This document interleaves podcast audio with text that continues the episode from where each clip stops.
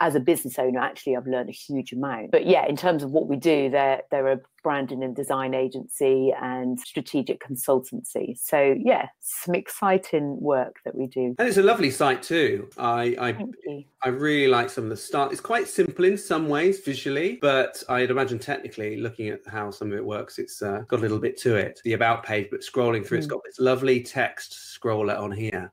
Um, yes. Through the title. Like I love that. It actually took me a little while. It, it, it got me, I was quite engaged by moving up and down, trying to read what was there. I love that. And this is just your team page, but nicely done here. Your picture caught, caught my eye on here. What's happening in this photo, or what has just happened?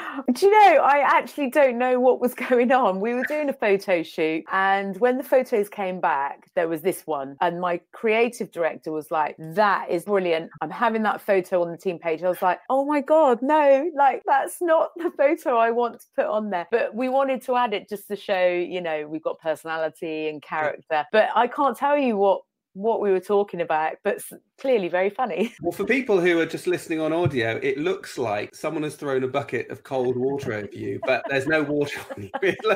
You look very shocked. But yeah, in some ways, yes, okay, you you may not appreciate that image so much, but actually I think it is, it's engaging, it's different. It stopped me, certainly. I thought it was quite interesting. So actually the other guys in the image, you know, as part of the team, they need that. Matt and Nick, I think they need yeah. that in the images too. It's yeah. just fair otherwise. You get guys get involved in, maybe is there one or two uh, interesting projects that you've been working on recently? Yeah, we have some really interesting projects and get to um, work with some incredible kind of really visionary entrepreneurs who, you know, really want to kind of take on the world, which is always fun to work with those kind of people who want to move at a, like a fast pace mm. and get stuff done. A project that we've been recently working on, uh, we've just relaunched an I T brand. We renamed them. We've completely Obviously, they've got a whole new brand identity off the back of that um, new website, and we're now delivering all their marketing as well. So, um, yeah, that's been quite exciting because they've literally come right from, you know, the start all the way through kind of our processes that we kind of are experts in. So that's been fun. And then um, another example is we're working with a defence company, and we are we've just um, created, part of their marketing is doing a cycle challenge for charity. Mm-hmm. So they're exhibiting at a big defence show up in Edinburgh in October. And so the whole sort of, I won't go into detail because it's it's really quite complex industry and I don't really understand exactly what they do. Part of what they're trying to um, share with kind of their clients at the moment is about being fit and ready for the next level of technology and information that they need to be on board with. And so we put together this campaign called Fit and Ready. And so part of that is cycling to Edinburgh. Some of it virtually, some of it done. The last hundred miles will be done. Some of the team doing that that cycle. So um yeah, raising money for mine. So really, really nice project to work on. Great clients, up for doing something different and kind of standing out, particularly in that industry. If you imagine, everyone is pretty the same, you know, very military background. Everyone looks the same. So they're a really fun client to work with. Yeah, and I guess that the challenge there is getting the right clients who are willing to do something different, because it's it's all well and good, you know, you having that as your strapline, but either convincing existing clients to do that or finding the right clients is hard. But once you do, I'd imagine it gives you an advantage because you, you can really do something different and interesting. Yeah, it's where we get to do our best work when we yeah. have clients like that. Yeah, yeah, and it's, it's fun, a little bit different. So yeah, I'm a confidence coach. So I basically work with entrepreneurs, mostly female, though um, I am working with a man as well at the moment. Men still have the same issues, I find, as women. Absolutely. We're all human. Yeah, so mostly entrepreneurs and, and really sort of helping them transform their self-esteem, their self confidence so that they can accelerate success in their life. So whether that's their business, their work, or just, you know, their relationship, it's all intertwined, I always feel. So yeah, very much working on a one-to-one basis. So mostly kind of work with my clients on a weekly basis, um, run workshops as well, which I really enjoy, and do quite a lot of motivational speaking as well, which is another big passion of mine.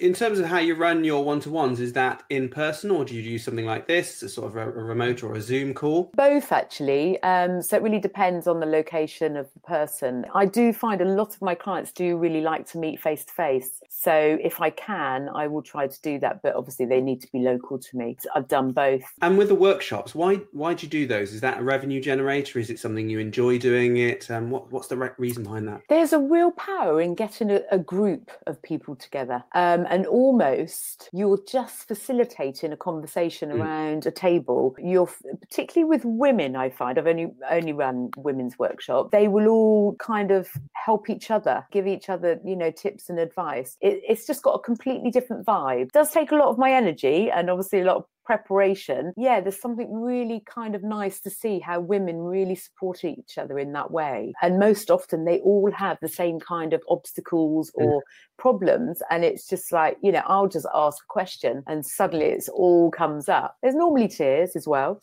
Um, but, you know, that's all part of the process of kind of detoxing from this stuff. So, um, yeah, it's got a different energy. Um, and, and are they paid workshops? Is it something you do to generate income? Yeah. Or is it, are they yeah. right? Yeah, they're paid workshops. And then from that, that's often I'll I'll get one-to-one clients from that. Great, yeah, yeah. So it's, I mean, it's something yeah. we found that workshops re- work really well for that. I, I like doing it, test my knowledge, make sure I know what I'm talking about, because otherwise people will challenge you on something. Yeah, so that's good. But also just meeting new people, that potential, mm. that, new, that new audience. In terms of so coming onto the topic of running a marathon, how, how did that start? Where did that come from? Have you always been uh, active and interested in in running, or is this something that has come to you later on? It's a very good question, because there's um, a story there. When I was a teenager at school, I was the girl who was always picked last in P E, kind of, you know, would hear people say, oh God, she's like rubbish at catching, you don't want her on team or whatever. So would, oh, so you can completely empathise with this. Yes, yeah, so I was always that one just waiting for someone, please, to take me on their team. Because of all of that, I didn't realise actually how much that really ingrained in my kind of beliefs about myself in terms of like doing sport, created this sort of big story around it, you know, that, that actually impacted family games of cricket, be there to hold the picnic and put the blanket out and do all those things to avoid actually having to catch a ball or play, because I, I hadn't really had any practice of it, because I hadn't really got stuck in at school. And it, it was probably when my children were quite young, I started to get a little bit more time. You know, they were starting to go to school and preschool. And I was like, you know, suddenly had some time to be able to think about maybe doing some exercise, and really wanted to be healthy for my children, really, so I could run around and play football with them. I uh, started sort of going to the gym and doing a bit of running. And I remember I used to put my makeup on in case I ever bumped into someone. And if I did bump into someone, I'd absolutely die, because I was just like, oh my God, you know, like me running. And obviously, you know, I've got this whole story and belief about actually I'm really bad at sport. But anyway, I kept going. And at the time I was actually working with a coach, and it was actually what he taught me, which was around, you know, really managing my mindset. And that's really how you approach a marathon. So it's been a, a journey from, you know, running twenty minutes and thinking, oh my God, I'm going to die, to suddenly just really just building things up step by step, very small step. So, you know, started with a ten K run, then went to a half marathon, done a few of those. And then I think there was just always this little thing in, inside of me sort of thinking, little voice sort of saying, yeah, maybe one day you could do a marathon.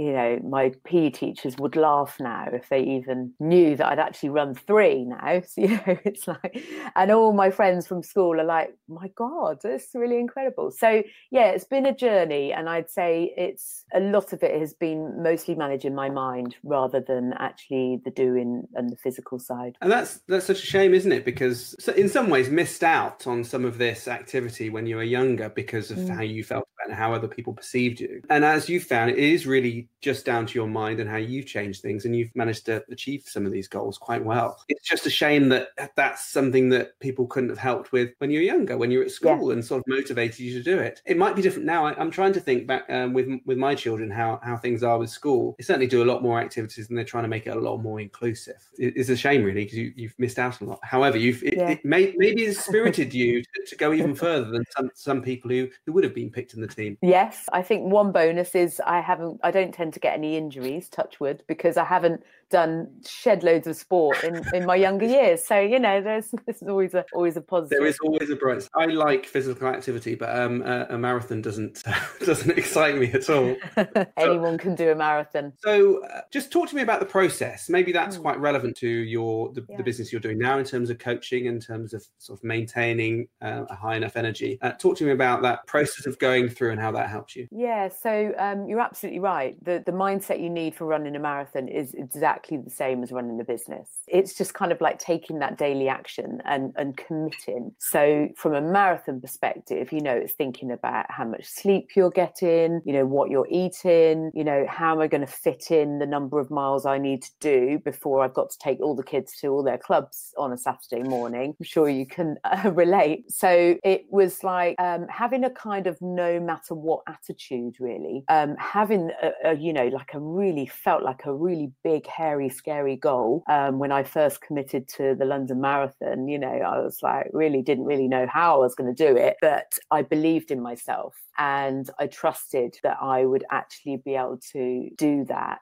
just really by learning from what I'd already done and just taking it step by step. And I think in business, it's the same, you know, it's taking those daily actions, you know, that consistency and, and setting yourself goals so that you've got something to strive toward. Not everyone believes in setting goals, but I know for myself, it really works. And for most of my clients, it really works. I've got a friend who's a really high level coach, works with like C E Os of companies. She never ever sets goals at all. No, that's not her thing, but she is an incredibly high achiever. Yeah, it's kind of working out what really drives you. And for me, it's about setting a goal and and actually publicly sharing that goal. Because actually, once you've put that on Facebook and social media and said, I'm running the marathon, well, yeah, I really then had to do it. You know, there was no getting out of it. Yeah, so that's kind of been the process. But I'd say it's eighty percent mindset and just really believing you can do it. Um, I used a lot of visualization, imagining myself and seeing myself cross the right, line okay. and what that would feel like. Um, and that's incredibly powerful. And I and I teach that to my clients as well in business.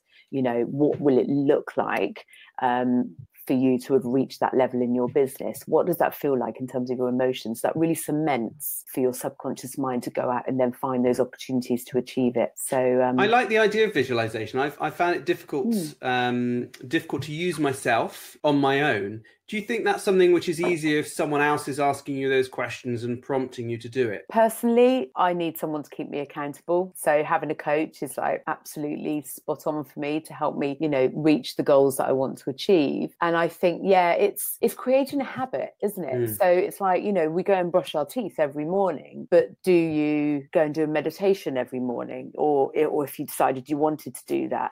So it's like, visualization I see is is one of those habits that you need to sort of find five minutes a day to just sort of focus on. It might be first thing in the morning. It just depends. Yeah, I think once you've got those really good healthy habits in place, you can change so many things in your life. If you found this podcast interesting, then you might like my marketing club. You can join for free to receive regular tips and advice so you can become more effective in marketing your business. Pro members get access to my live webinars every single month, along with all the previous webinars I've done. It's about two years worth now. There's even a podcast version that you can listen to while you walk the dog. You can find out more by visiting ratherinventive.com slash club. That's ratherinventive.com slash club. Bye for now.